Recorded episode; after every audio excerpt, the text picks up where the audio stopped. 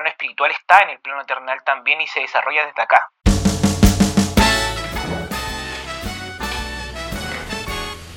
Sí, parece que tengo todo. ¡Uy, me pillaron grabando! Efectivamente, aquí estamos.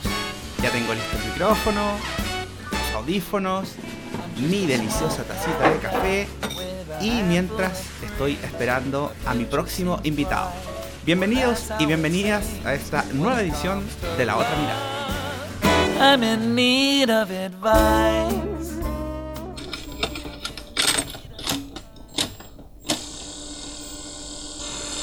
Ya no busques más en tu vieja radio cassette. El programa que esperabas está aquí. El arte de la buena conversación solo necesita que tengamos una taza de buen café y la compañía de Cristian Millán. Bienvenidos a La Otra Mirada, el podcast que estabas buscando.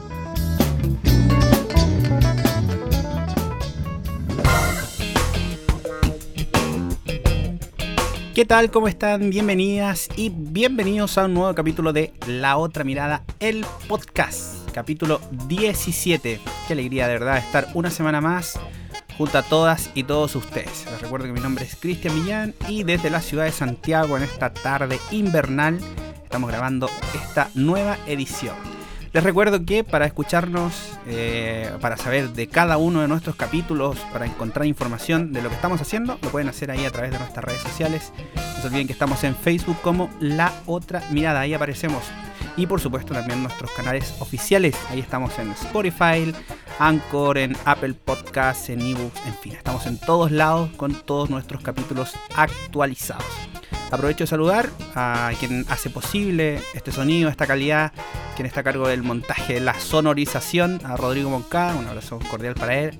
Y por supuesto también para nuestros media partners, a los amigos de Vegan Shock, chicos de ahí de Súbete a la Web y por supuesto a los amigos de Accesibilidad Digital. Y recordarles que todos los lunes entre 20 y 21 horas Chile van a poder escuchar cada uno de nuestros capítulos a través de la eh, emisión que hacen nuestros amigos de Generación Inclusiva, Radio Generación Inclusiva, ustedes ya saben, lo pueden encontrar ahí en sus redes sociales.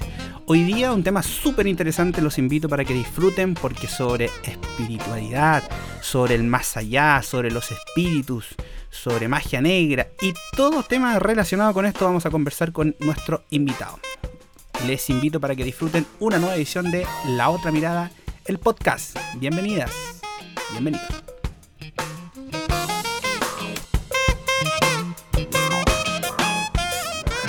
La otra mirada es presentado por Vegan Talk, productos artesanales veganos. Síguenos en Instagram como Vegan Talk. Somos inspiración y sabor.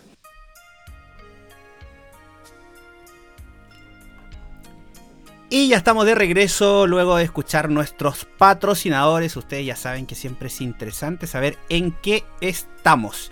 Bueno, eh, estamos la verdad muy pero muy contentos. Eh, como siempre, disfrutar una rica tacita de café ahí para, para una grata conversación.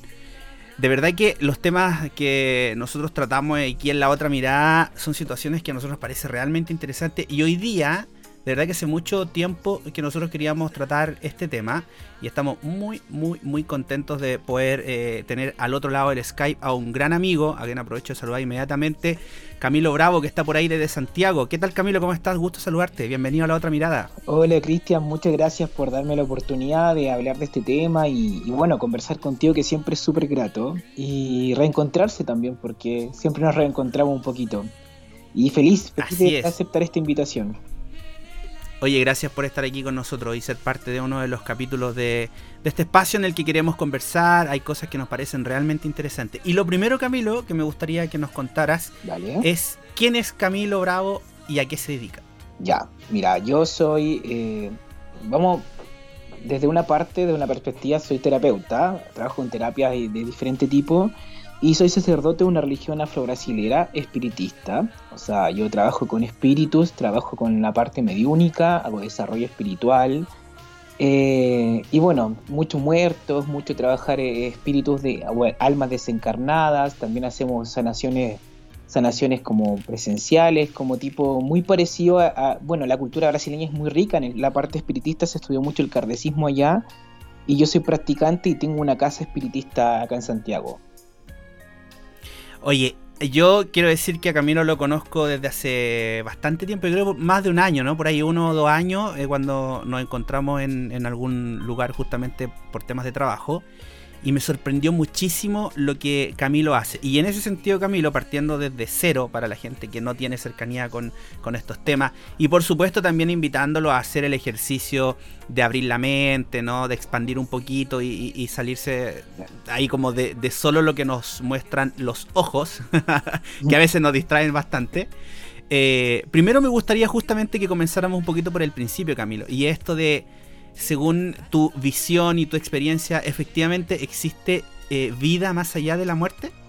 O sea, claro, hay una creencia que es bien religiosa con respecto a la religión que practicamos, que es que si existe vida más allá de la muerte, quizás como yo soy súper busquilla y me costó entenderlo y creerlo, como es, yo soy muy ver para creer.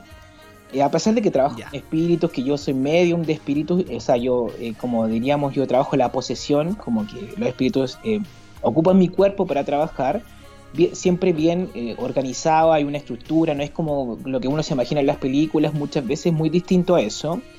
Y yo creo que hoy día con la experiencia, con lo que yo he visto, podría decir que sí vida después de la muerte, incluso un plano que es, como súper... Eh, está muy, muy cruzado con nuestro plano terrenal. El plano espiritual está en el plano terrenal también y se desarrolla desde acá. Oye, eh, a mí, mira, me empiezan a venir muchas preguntas y muchas dudas. Imagino que también los auditores, los oyentes las tendrán. Entonces, uno de, una de las primeras cosas que quizá uno se pregunta es, eh, cuando, cuando hablamos de vida más allá de la muerte, en, el, en el hipotético que, la exista, y que yo imagino también tú, tú lo has vivido por tu experiencia, y, y hay muchos, quizás otros profesionales que se dedican a esto y que a veces pareciera que hay como pruebas de esto pero uno se pregunta qué, quieren decirnos. Necesariamente son espíritus buenos, son malos, eh, vienen aquí para qué. Principalmente, ¿cómo podríamos categorizar ese tipo de, plano, por ejemplo, para, entender un poquito? Mira, lo que pasa es que hay, bueno, hay varios estudios y también va a depender de la creencia, porque hay varios estudiantes de espiritismo y personas que han desarrollado propias teorías.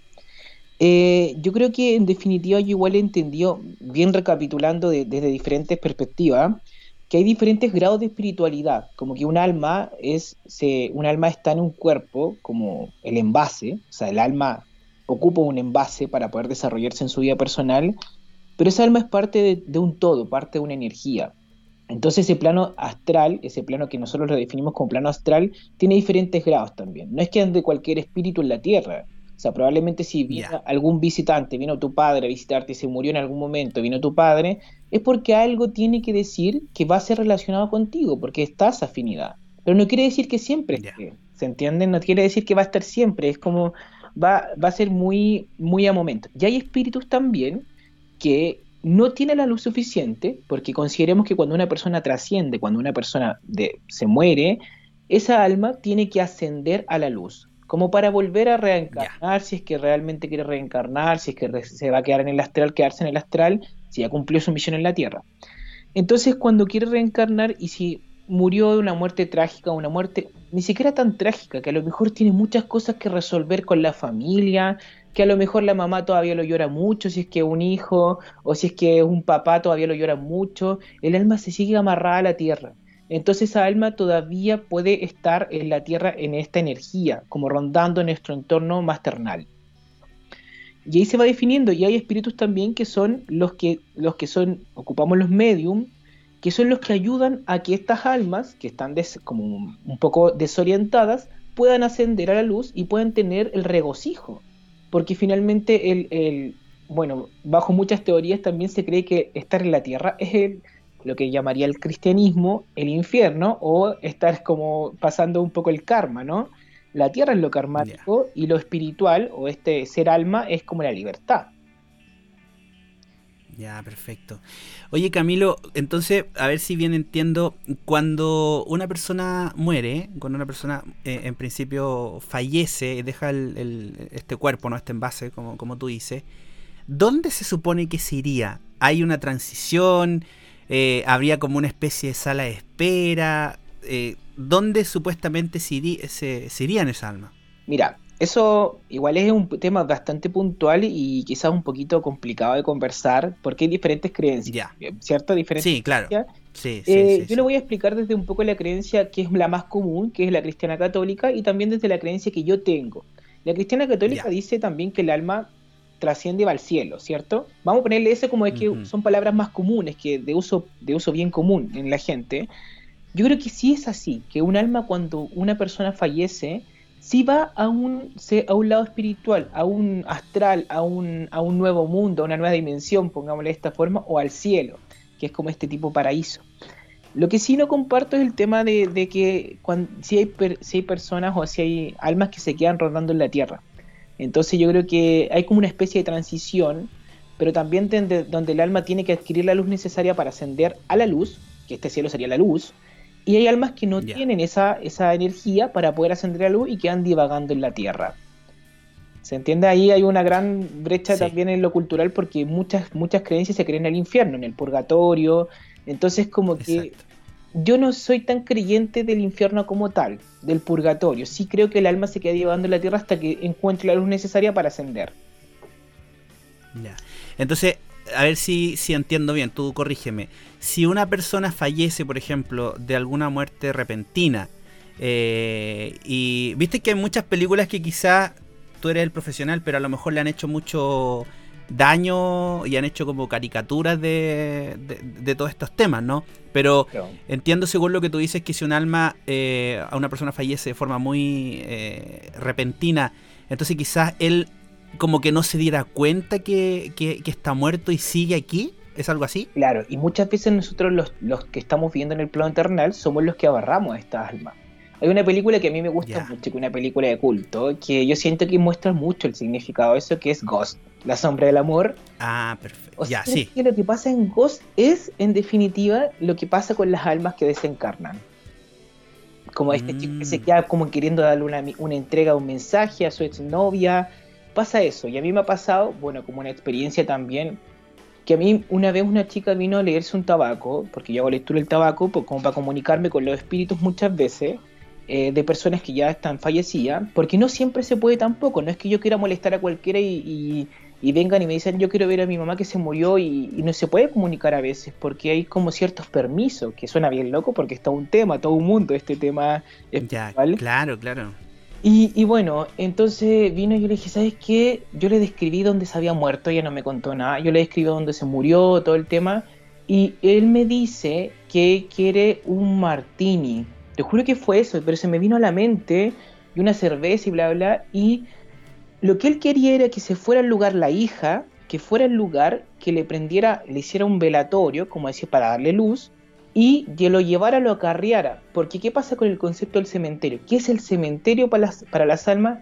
Es el lugar de transición, donde sí el alma tiene, puede tener como un campo santo, un, campo, un cielo en la tierra, un pedacito de cielo en la tierra, por así decirlo, para que el alma pueda trascender. O sea, ese fue el significado que muchas culturas antiguas, incluso el cristianismo tomó, porque las culturas antiguas casi todas tenían cementerios también, de diferentes formas, pero Claro. tenían. Oye, ¿y qué importancia? eh, claro, aquí digamos que lo que estamos haciendo es conversar eh, con, con esta eh, apertura de mente. Entonces, claro, hay cosas que parecen como un poco así como súper irreales para los escépticos y, y etcétera. Pero, por ejemplo, cuando a ti te ha tocado, eh, bueno, digamos que tú, eh, lo mencionabas, ¿no? Eh, haces lectura de tabaco. eh, y que además eh, haces lectura de tarot, bueno, y varias cosas, recién nos mencionaba, no eres medium, pero cuando, cuando tú te contactas con ellos, Camilo, ellos saben que efectivamente han fallecido, están conscientes, eh, qué sienten, Mira, No sé. en muchas instancias yo creo que nosotros somos súper acostumbrados a los planos, a, a lo material, a, a tocarnos, a darnos abrazos, a, a sentirnos en definitiva. Entonces, en la mayoría de las comunicaciones que yo he logrado hacer por lo menos, porque hay otros tipos de medium también, siempre está esa idea de que yo siempre los veo visualizando o mirando al entorno. Es como que ellos est- están súper conscientes de que no están en este plano terrenal, pero sí en el plano terrenal, digamos, conviviendo día a día, pero que sí están apegados a esto. Entonces está el sentimiento de querer abrazar a la madre. Muchas veces hay varias situaciones que me han dejado bien marcado a mí porque la gente se pone a llorar porque lo primero que uno pide son señas, como confírmame que eres tú. Yo quiero que me confirmes que eres tú el que me está hablando. Y uno tiene que decir cosas muy puntuales sobre nombres, eh, ropa, ¿cachai? De cierta forma, tú tienes guardado esto en tal cajón, tienes esto, y la gente va diciendo sí, es. Entonces uno tiene que primero hacer un cateo como para entender y después uno se da cuenta que finalmente muchos sí entienden que están en otro plano, en otro plano ah, eh, espiritual donde necesitan comunicarse pero no lo pueden hacer de manera directa, no pueden trascender. Pero también hay otro tipo de comunicación que se llama poltergeist, que es bien conocido en películas también, que como el conjuro, que en el conjuro se muestra muy claro, porque aunque suene loco, el conjuro para mí tiene mucho de realidad. Porque sí he vivido muchas instancias de lo que pasó en esa película. Es como que sí hay cosas que son muy reales y, muy ciertas. No, hay una ficción también importante, pero ¿qué pasa? Que hay poltergeists que son estos casos donde eh, los espíritus trascienden el plano astral o el plano espiritual y se puede mostrar, pueden mover la silla, pueden tocarte, casi siempre se sienten los aromas, entonces tiene que ver mucho con eso. El espíritu sabe que está en un plano distinto, pero no puede hacer lo mismo como si estuviera en la tierra. O sea, ellos sí tendrían la capacidad de hacer ciertas cosas entonces, Camilo, ¿no? Según lo que entiendo. Claro, según la fortaleza que tengan, según el lugar que le demos también. Te pongo en un caso hipotético, una madre se le muere el hijo, caso hipotético. Yo creo que es una de las pérdidas un poco más fuertes también, de cierta forma, porque la madre siempre espera, por orden de la vida, morir primero que el hijo. Entonces, si la madre lo llora mucho, si la madre está llorando al hijo en muchas instancias, le va a dar un espacio muy importante en su plano espiritual también, en su energía de vida. Por ende, el espíritu también puede trascender, aparte que la madre puede entrar en un estado depresivo también y todo el tema, pero el espíritu también se va a acoplar de eso muchas veces a decir, ah, pero yo tengo más cercanía porque está en depresión, por ende me puedo acercar más, no tengo la luz necesaria y estoy vibrando en la misma sintonía, que una sintonía baja, ¿se entiende? Entonces muchas veces se pueden demostrar también de esa forma. Por eso que puede ser entonces que muchas veces las madres eh, o, la, gente, ¿no? Como que dice sentir esa conexión. Es como, yo escuchaba eso como, siento como si estuviera aquí, eh, yo sé que está aquí ahora mismo, cosas así, porque ellos lo perciben, pero además entonces, según lo que entiendo, estos, estos espíritus podrían manifestarse de ciertas maneras, ¿no? Claro, y, hay patrones repetitivos también.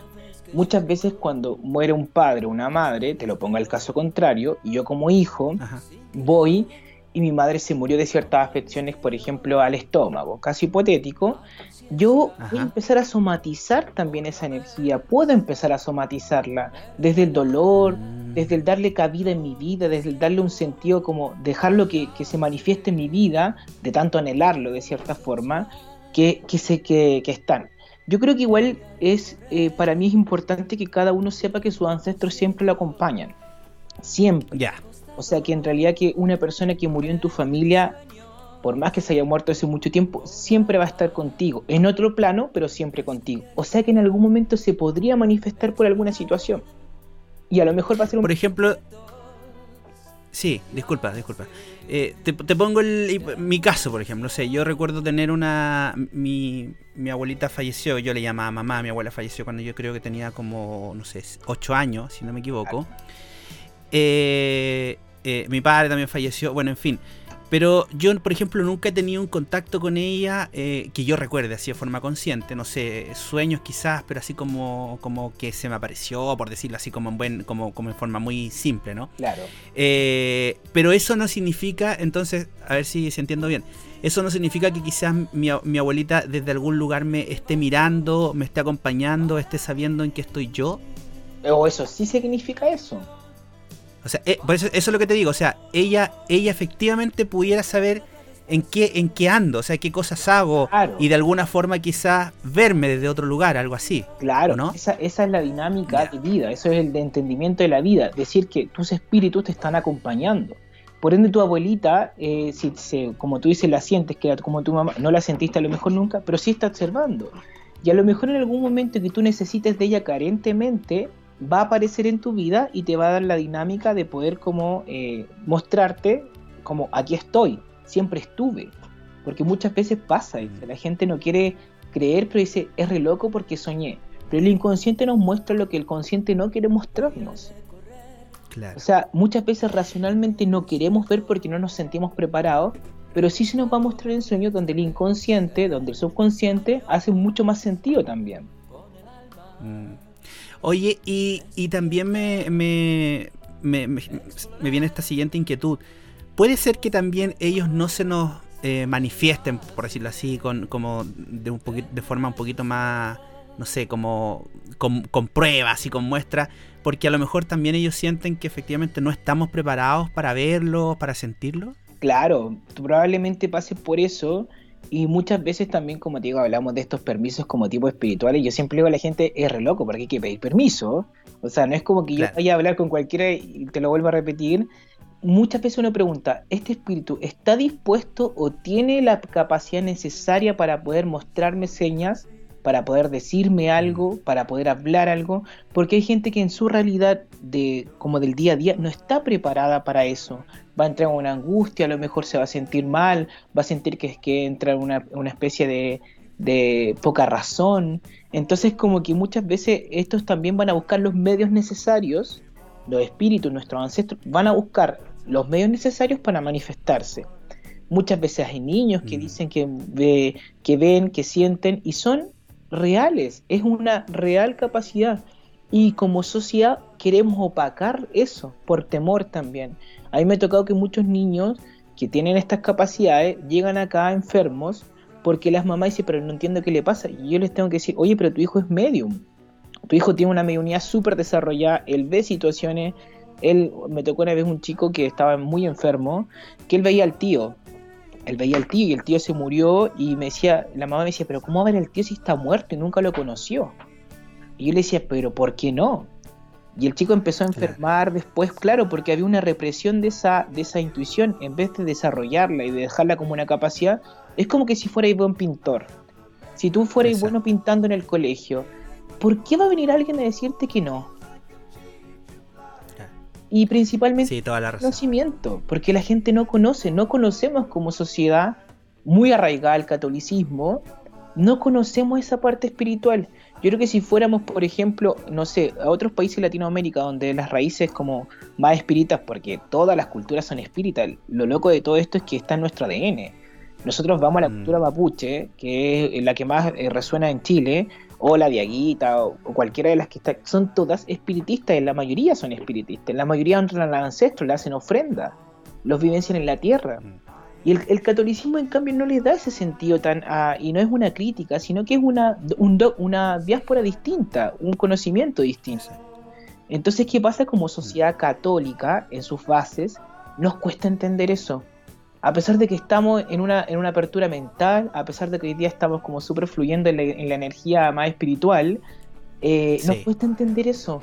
Nos cuesta entender que hay otro plano. Nos cuesta entender que no, no hay un límite solamente religioso, sino que hay mucho más que eso. Mm. Oye Camilo, eh, hay muchas preguntas y yo trato de interpretar un poquito lo que, lo que la gente estaría pensando en la casa. Eh, y, y se me viene ahora mismo esto de el destino. Desde tu cosmovisión, desde, desde, desde tu experiencia quizá, ¿cómo funciona esto? Eh, ¿Ya está todo escrito? ¿Tenemos fecha de caducidad? ¿Nos vamos a morir cierto día, cierta hora? ¿Hagamos lo que hagamos? Eh, en realidad esto es más bien al libre albedrío. Lo comento básicamente porque, por ejemplo, a veces uno se sorprende que mueran niños tan pequeños Claro. o personas de situaciones tan trágicas. ¿Cómo, cómo, lo, cómo lo observas tú esta situación? Mira, yo, yo siento que en mí también ha habido una mutación conceptual. Yo siento que cuando nosotros nos conocimos hace un año, Cristian, nos conocemos hace un poquito más, yo creo. Así como tipo unos cuatro años, yo siento.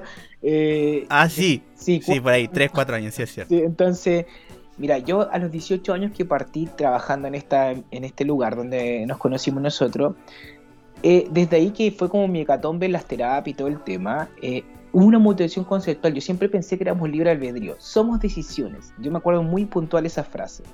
Yo creo que hoy día, en base a la experiencia, eh, habiendo ya con 8 años de terapia y de conocer un montón de gente, eh, en base a la experiencia yo creo que igual hay un destino muy marcado.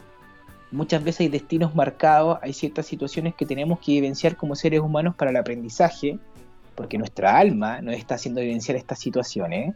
Nuestra esencia, nuestra energía nos hace vivenciar estas situaciones. Así como también yo he visto gente que viene acá a verse una consulta con, no sé, 40 años, que se sienten vacíos, y yo me toca ver un tabaco y decirle, ¿sabéis que yo siento que tú en tu vida pasada, tú moriste muy joven? Entonces hoy día estás derrocando un karma y te tienes que reconocer como persona. En tu alma tiene que reconocer este nuevo proceso que nunca lo has pasado.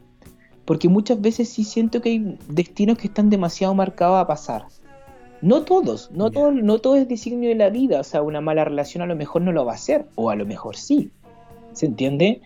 Yo creo que hay una, hay una variabilidad y hay una, una conjugación entre decisiones versus lo que distanialmente tenemos pasa, por pasar. O sea. Ya, perfecto. Una vez. Sí. Oye. no, dime, dime, ¿sale? No, no, no, no, no. Disculpa, disculpa. Sigue, sigue, sé que te interrumpo. Por ejemplo, en el tema de las de, de los designios con respecto al tarot y eso.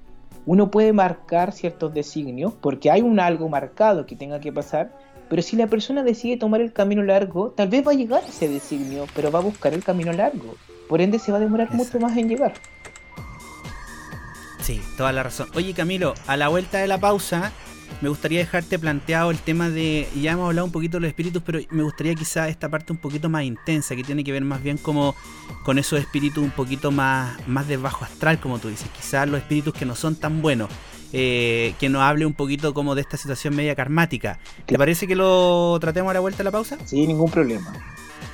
Entonces nosotros hacemos un corte muy breve, menos de dos minutos, y ya estamos interesantes invitados.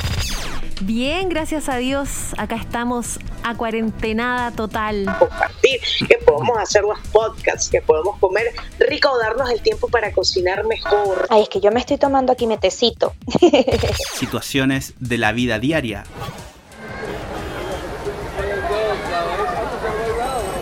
Nuevas experiencias. Esto y mucho más podrás escuchar cada semana en un nuevo capítulo de La Otra Mirada, el podcast. Escúchanos en Spotify y en las principales plataformas de podcast. La Otra Mirada, el mundo observado con nuevos ojos. La otra mirada es presentado por Vegan Choc, productos artesanales veganos. Síguenos en Instagram como Vegan Choc. Somos inspiración y sabor. Bueno, ya estamos de vuelta hoy día conversando con Camilo Bravo sobre espíritus, eh, sobre toda esta del, no sé, como de la vida después de la muerte, de que hay más allá, eh, como decía esta serie, ¿no? Como más allá de lo evidente. Oye Camilo, antes de irnos al corte, yo te dejaba planteado esta inquietud. Eh, me imagino que también la gente se preguntará, ¿no? Esto como de las personas, comillas, malas, ¿eh? vamos a ponerle esa etiqueta, como gente que ha hecho mucho daño, etcétera.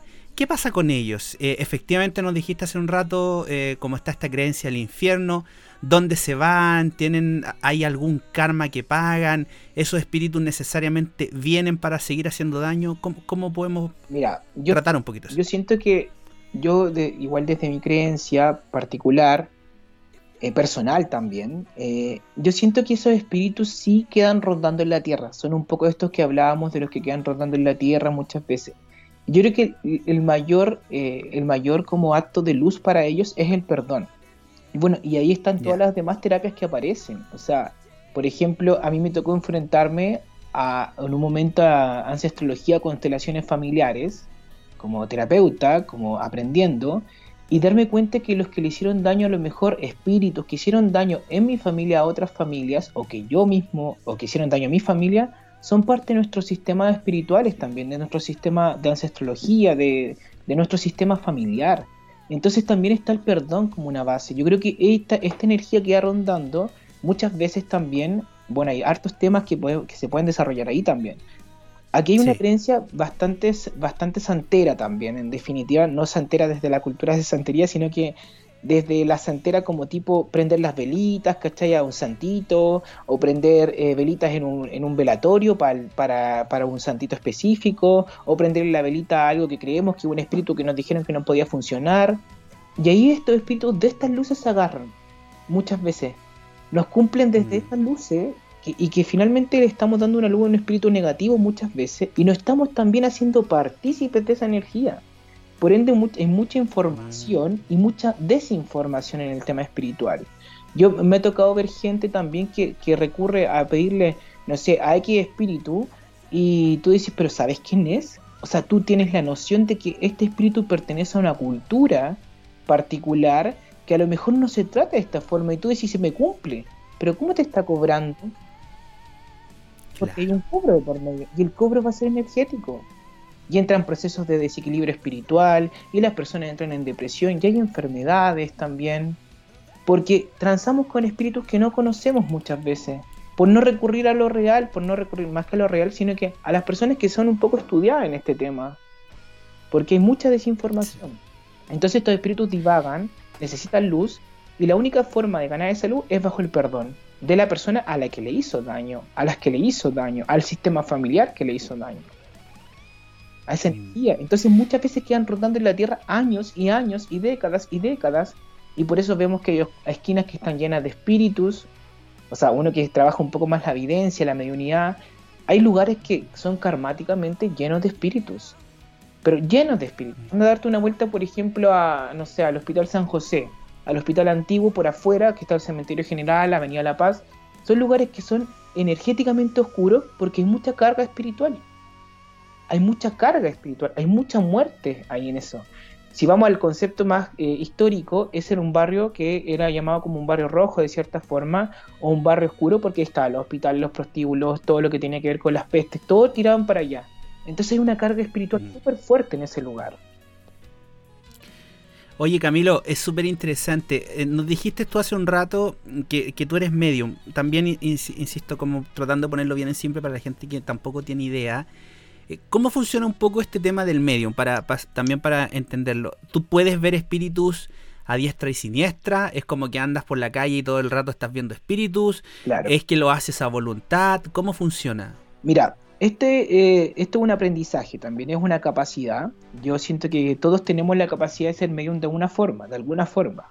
Algunos somos muy buenos medium en escuchar, otros muy buenos al tacto, otros muy buenos, muy visuales, muy videntes. Entonces hay diferentes capacidades que se desarrollan. Con respecto a la mediunidad que desarrollamos nosotros, que es una mediunidad incorporativa, es decir, que nosotros prestamos nuestro cuerpo en sesiones para que espíritus definidos, no cualquier espíritu, baje ocupe nuestro cuerpo para ayudar a gente, como siempre la dinámica de la ascensión espiritual, como de, ayudar, de ser una ayuda espiritual, eh, yo he aprendido a controlar esa energía. Eh, uno aprende a controlar esa energía. Hay gente que tiene las capacidades natas, que nace ya con esta cuestión de ver a los espíritus, y lo que tiene que hacer es aprender a controlar, porque muchas veces hay susto, porque hay desinformación. Entonces siempre es bueno buscar a alguien que te guíe en ese camino espiritual. Los que somos espiritistas necesitamos y carecemos de un guía espiritual. En la mayoría de las instancias, no como otros, como otros dogmas, que quizás no tanto, pero en el, espiritismo sí se carece de un guía espiritual. Porque los estudios que se han hecho y todo dice que siempre tiene que haber una correlación para no romper los planos, para no romper energía, para no llamar a un espíritu que no sea. Alan Kardec, por ejemplo, que hay una serie en Netflix y todo el tema, es uno de los espiritistas más conocidos eh, de, los últimos tiempos, como de más allá de, es del, de la del siglo pasado, pero es muy seco en lo que él hace. Él estudió el espiritismo, el espiritismo y creó una gama de espiritismo que es el espiritismo francés, que es una mesa. Que no sé si alguna vez, alguna vez escuchaste el, Chavo del Ocho que hacían como los chacarreros. Bueno, eso a pesar de que ahí se tomó como una, como una broma, eso sí existe en la mesa espiritista de cardecismo existe y se hace. Entonces, en la mesa espiritista se llama un espíritu particular, pero siempre es guiada por alguien. No es como que algo cualquiera mm. que venga y se haga y listo. Esto tiene que ser siempre una guía, siempre tiene que haber alguien que tenga una noción, que sepa cómo abrir y cerrar estos canales dimensionales, que hablamos de diferentes dimensiones, diferentes energías. Hay que saber también cerrar para que no se produzcan procesos de desequilibrio energético, porque mucha gente se, se como que se quiere involucrar en el tema sin saber mucho y muchas veces llegan a ese equilibrio energético a pedir ayuda después. Sí. Oye, y aquí justamente quiero enlazar con este tema, porque cuando tú hablas ahora de, de esto, ¿no? Como de, de, pedir asesoría, que hay que también decir que hay que tomárselo de forma muy seria esto. Aquí yo quiero entrar en un, en un área donde quizás sería interesante que nos extendiéramos un poquito para que la gente también lo entienda. y es, Camilo, el tema de la magia negra. Primero me gustaría preguntarte si efectivamente existe la magia negra o es más bien una invención de, de, de, de no sé, como del cine. Ya, mira, eh, voy a partir con una cosa que me produce un poco de molestia, porque la otra vez lo hablaba en un vivo con una, con una amiga también, con una persona que seguía por mí también, y bueno, somos muy buenos amigos, que es tarotista. Hicimos un vivo de tarot, Ajá. preguntaban sobre la magia negra. Y yo explicaba que cul- culturalmente la magia negra fue definida como magia negra por el concepto de los negros, de los esclavos, de las personas que eran venían de África, que hacían cosas distintas a lo que se conocía, hacían cosas distintas al cristianismo, al catolicismo. Y para definir un poco el concepto de lo, de lo malo, como lo bueno somos nosotros y lo malo es esto, se definió el concepto de magia negra. ¿Se entiende? El concepto de magia negra no está en otras culturas, solamente aparece en América como un poco, eh, un poco como de, de dar miedo. Entonces la magia negra en definitiva para mí es el- la magia de los negros. Ahora, si hablamos de procesos oscuros, de magia un poquito más como oscur- oscura, sí existe, sí he visto brujería, sí, sí se hace brujería. Existen los amarres energéticos, hay gente que hace brujería más dura. eh, eh, y yo creo que eso sí existe y la gente tiene que lograr entender que tampoco se puede entrar en una psicosis pensando siempre que me hicieron malas cargas, porque muchas veces somos nosotros mismos que nos cargamos también. Eh, Pero sí entender que hay gente que sí lo hace. Hay gente que sí quiere dañar al otro. La envidia también es una especie, yo te podría decir que la envidia para mí es una especie de lo que conocemos como magia negra, a pesar de que no es un concepto que me guste, pero es una Sí, magia perfecto. es una magia oscura, entonces también tiene que ver con esta energía. Existe, yo he visto gente que le han hecho brujería, yo he trabajado sacando brujería y he, vi- he vivenciado esta energía. He evidenciado también como familias, eh, como personas, se les monta un espíritu y no pueden vivir su vida y están trabajando y están como tipo casi zombies de cierta forma, viviendo sin saber lo que hacen. Entonces yo creo que sí hay que tener cuidado con eso, en el sentido de que hay gente que es muy dañina y que esconde también eh, en sí, en sus intenciones, esta carga negativa.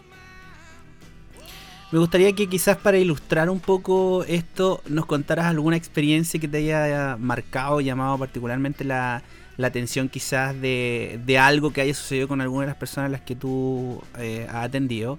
Un poco para que la gente también entienda qué pudiéramos llegar a hacer, obviamente no para hacerlo, pero para también, y también que nos explicaras después de eso eh, cuáles pueden ser las consecuencias, si esto se nos puede devolver, claro. ¿cómo? O sea, ¿cómo funciona? Mira, yo te voy a contar principalmente una experiencia que a mí me llamó mucho la atención.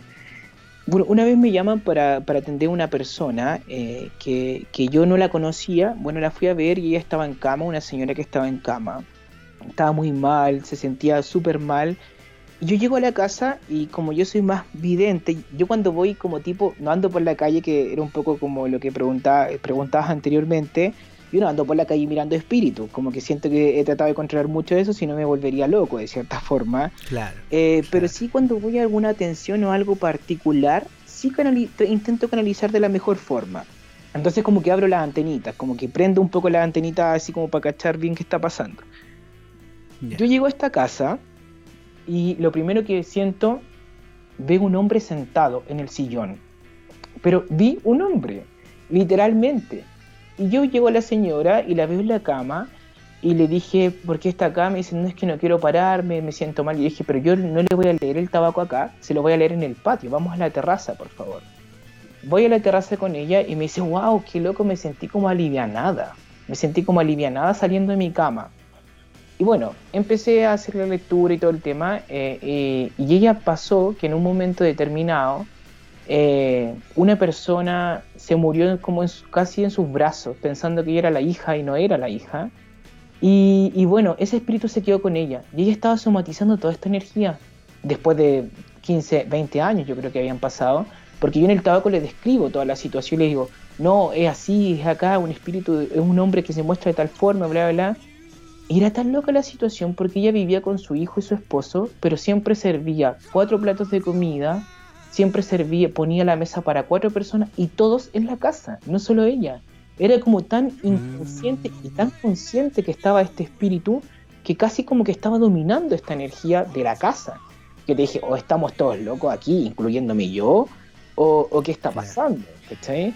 Y bueno, después de la limpieza ella sanó de la nada. Yo te juro que la vi un mes después y yo quedé impresionado diciendo, tú, o sea, como que yo le pregunté, oye, tú eres eh, la persona que yo atendí hace un mes, así como, de verdad, me estáis diciendo Claro. porque hubo, nos, nos vimos en un lugar y todo el tema, y me dice sí, y yo dije, no lo puedo creer.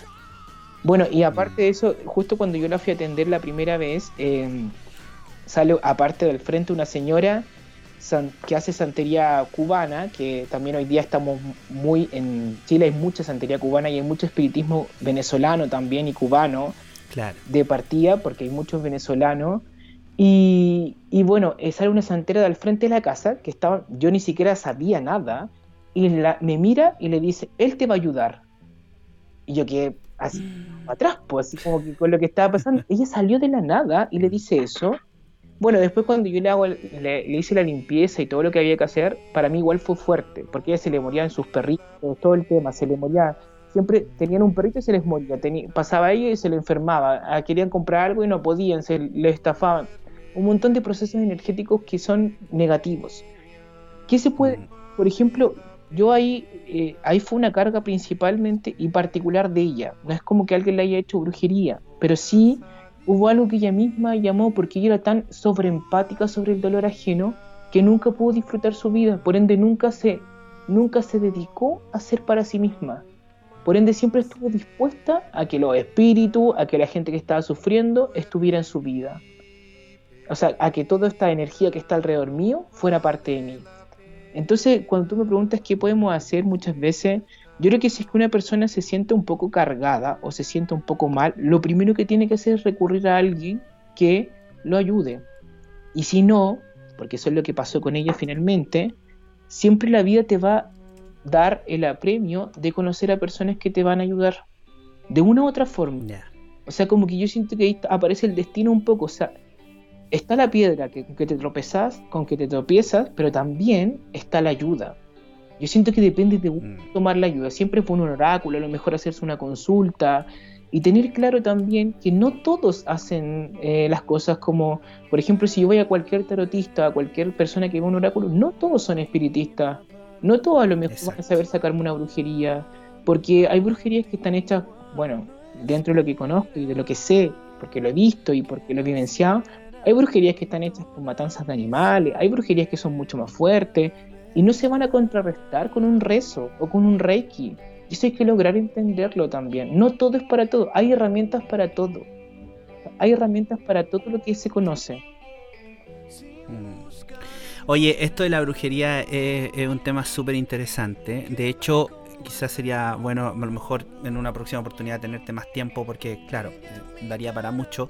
Pero me gustaría también, Claro. Camilo, respecto a situaciones como de este tipo, más bien de posesiones y cosas así.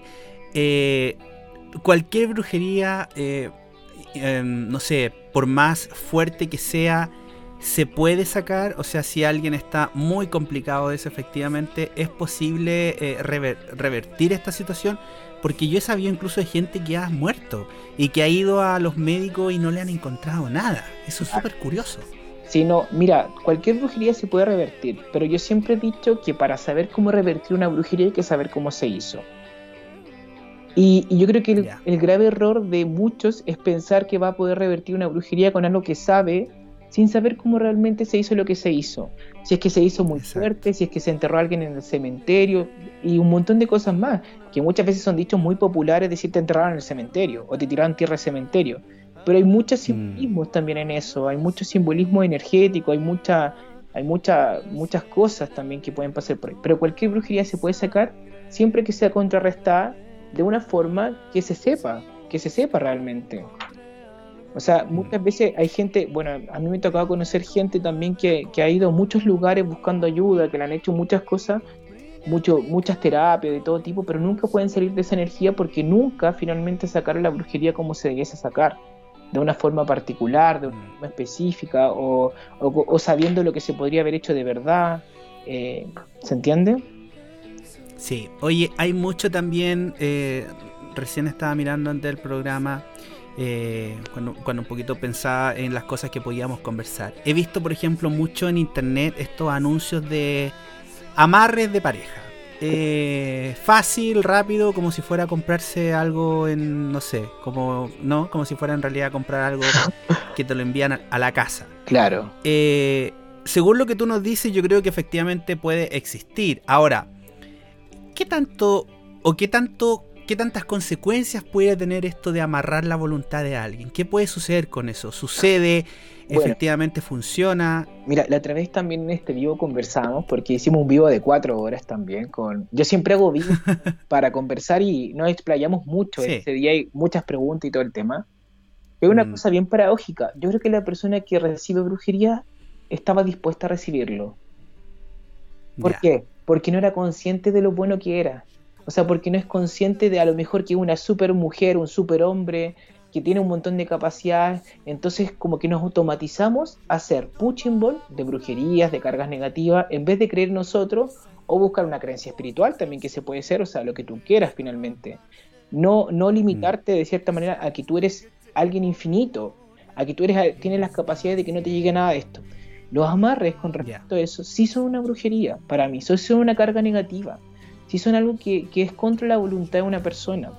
Y hay un doble efecto, porque si yo amarro a eh, Pedrito con Juanita, ¿cachai? Y lo pidió Juanita, yo también la estoy amarrando a ella que viva su vida. También la estoy privando a ella de que pase por los procesos que tiene que pasar. Que a lo mejor extienda su energía a lo que tiene que extender. A lo mejor Pedrito nunca fue la persona indicada para ella. Estoy Claro. haciendo desde la carencia emocional, en vez de que esa persona busque terapia o que de cierta forma se conozca a sí misma, estoy amarrando algo que en verdad no tiene ningún sentido. Y estoy bloqueando los procesos. Iba a haber enfermedad probablemente, iba a irme mal en el trabajo, en lo monetario, así como a Pedrito o Juanita les va a empezar a ir mal también. Porque si el destino Mm, quiere eso, ¿quién soy yo para ir contra el destino? ¿O contra las decisiones? Y, y el efecto es doble, es doble para las dos personas, ¿sí? Pero también es un efecto de la persona que está haciendo la brujería. Yo creo que muchas veces Ya. las personas que hacen estos tipos de amarre y todo el tema, o brujerías de este tipo, eh, son personas que tienen mucho, pero carecen de mucho también. Me ha tocado ver mucho.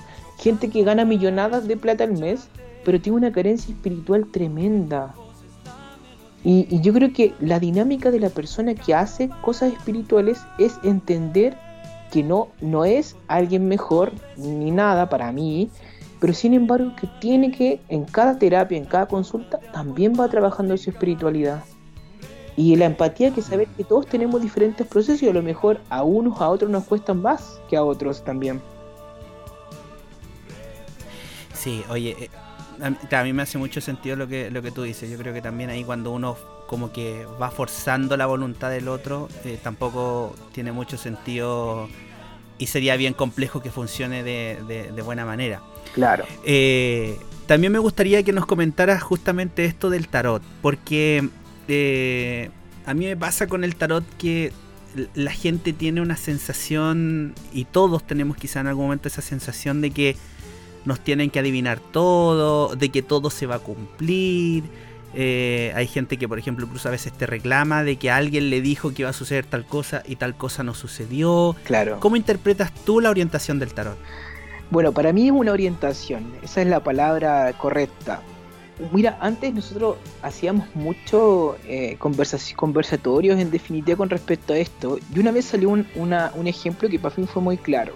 Si alguien viene a mi consulta y yo le digo el amor de tu vida lo vas a encontrar saliendo aquí de mi casa, sale de mi casa y ve un mendigo en la puerta y sigue de largo, oye, si el amor de tu vida es el mendigo, o sea, es Claro. el tema. Yo creo que muchas veces los Mm. designios están destinados, bueno, hay un destino dado, ¿cierto? Que no siempre va a ser co- como correspondiente a lo que estoy pasando como proceso de vida. Y es donde también uno puede tomar las decisiones. Tal vez sí vas a encontrar una persona que puede ser el amor de tu vida, desde otra perspectiva del amor. No desde la carencia amorosa como tipo Disney o más como fuerte, así como tipo más ilusorio, sino que desde, una, desde un amor un poquito más espiritual, más centrado. Entonces yo creo que el tarot lo que hace es un muy buen orientativo. Yo siempre digo que yo mi tarot lo, tra- lo trabajo de manera terapéutica, me gusta trabajarlo de manera terapéutica, más que eh, como de evidencia, como de evidencia futurista. Yo no soy tan futurista en mis sesiones en general, Pero sí, Mm. como que trato de decir, oye, ¿sabéis que en un par de meses se ve que hay una energía súper buena para ti? Porque el astral, porque la energía, los planetas se van a alinear, todo lo que conjuga, por así decirlo, de eh, lo que estamos diciendo. Y si la persona a lo mejor en ese momento está pateando la perra, disculpa la expresión, con un problema personal, tal vez no va a poder vivenciar eso. A mí me ha tocado muchas veces decirle a alguien, oye, tenés una muy buena racha económica hoy en día, ¿por qué no estáis aprovechándola? ¿Por qué no estáis aprovechando que la vida te está dando la facultad de generar más plata?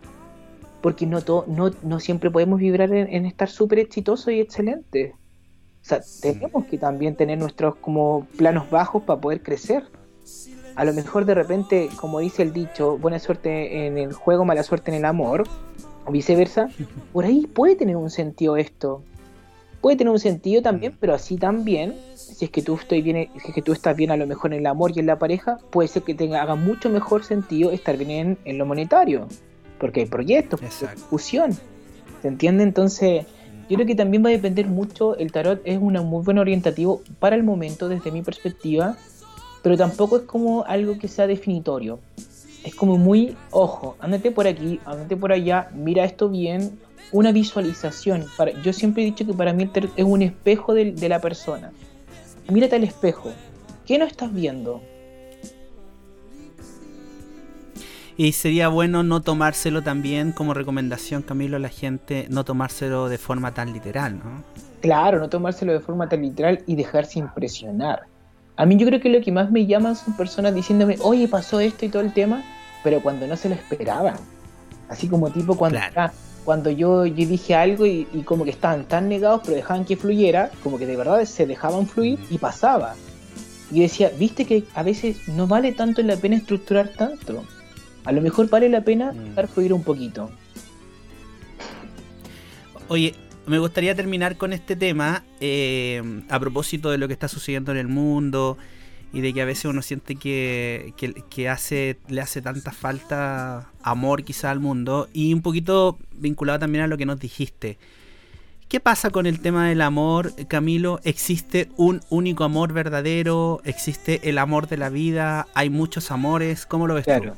Mira, yo, ay, aquí vamos a entrar en un tema un poco conflictivo, porque soy del amor, soy súper eh, fan del amor en todo aspecto.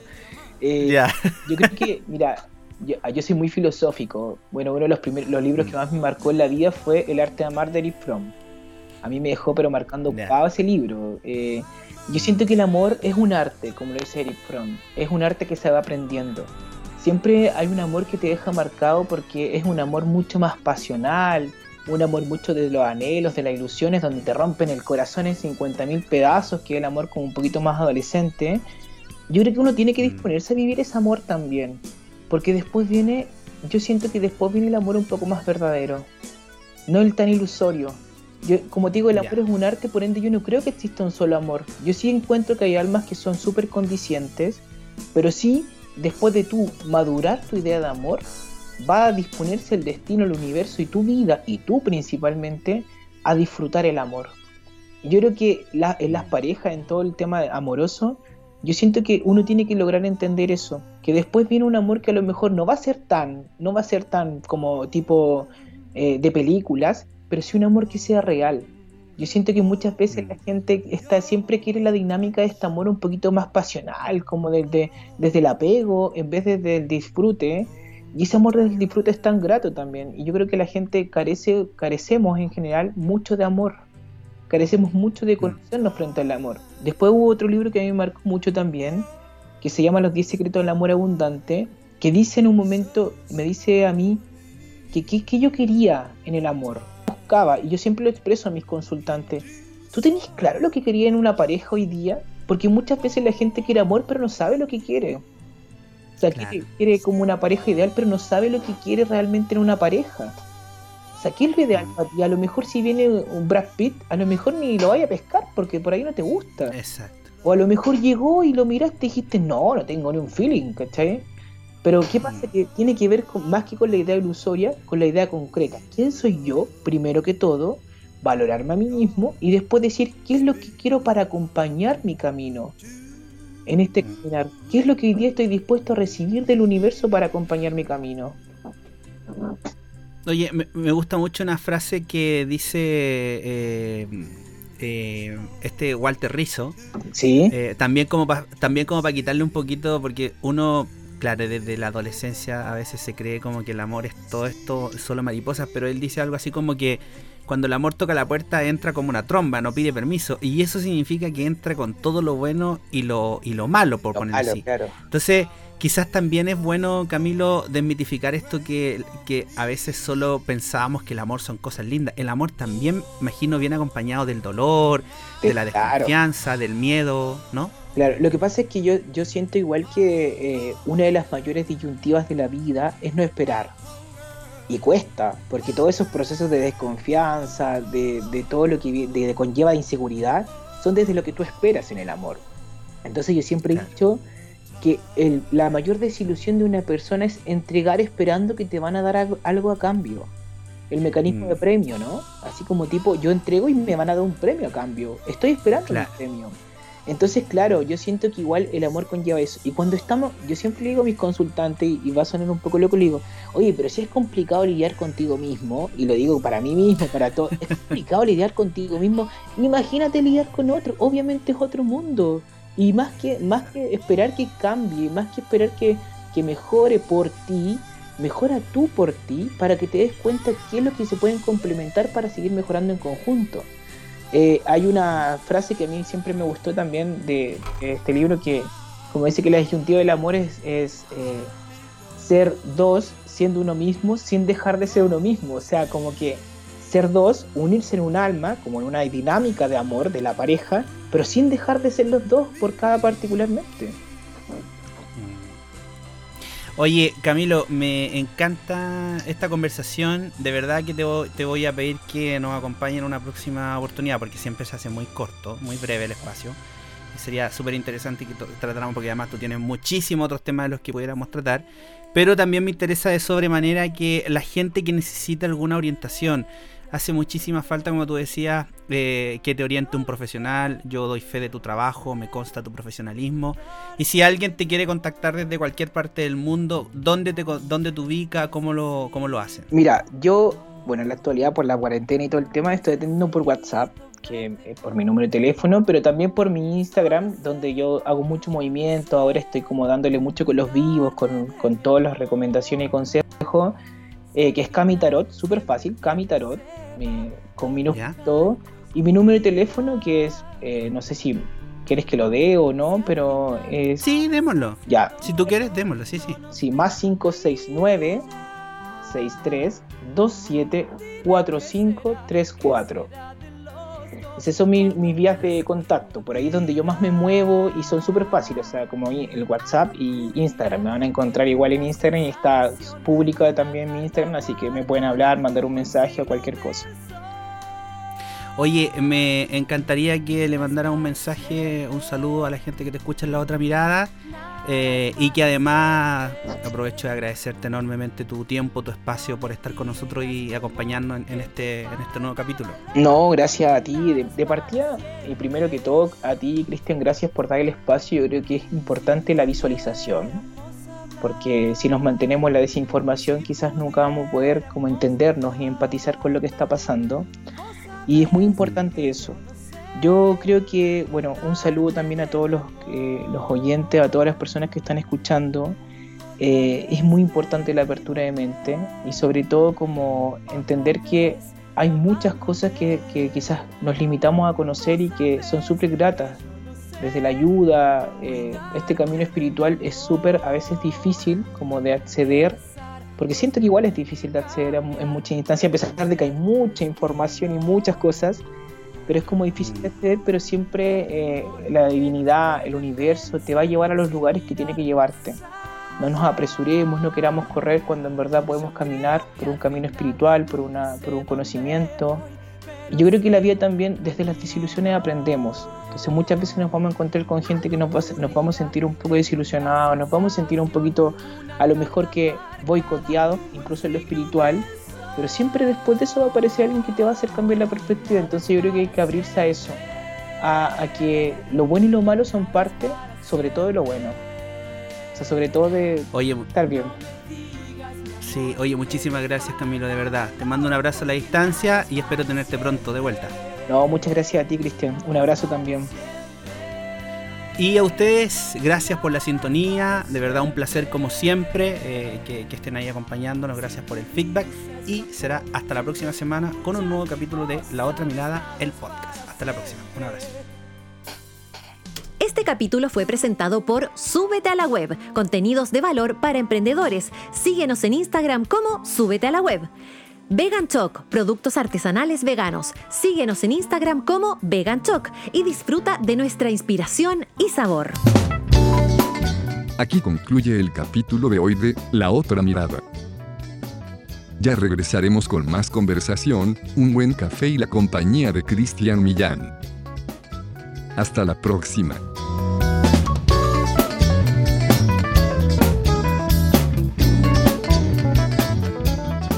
Las opiniones vertidas en este capítulo son de exclusiva responsabilidad de quienes las emiten y no representan necesariamente el pensamiento de La Otra Mirada, el podcast.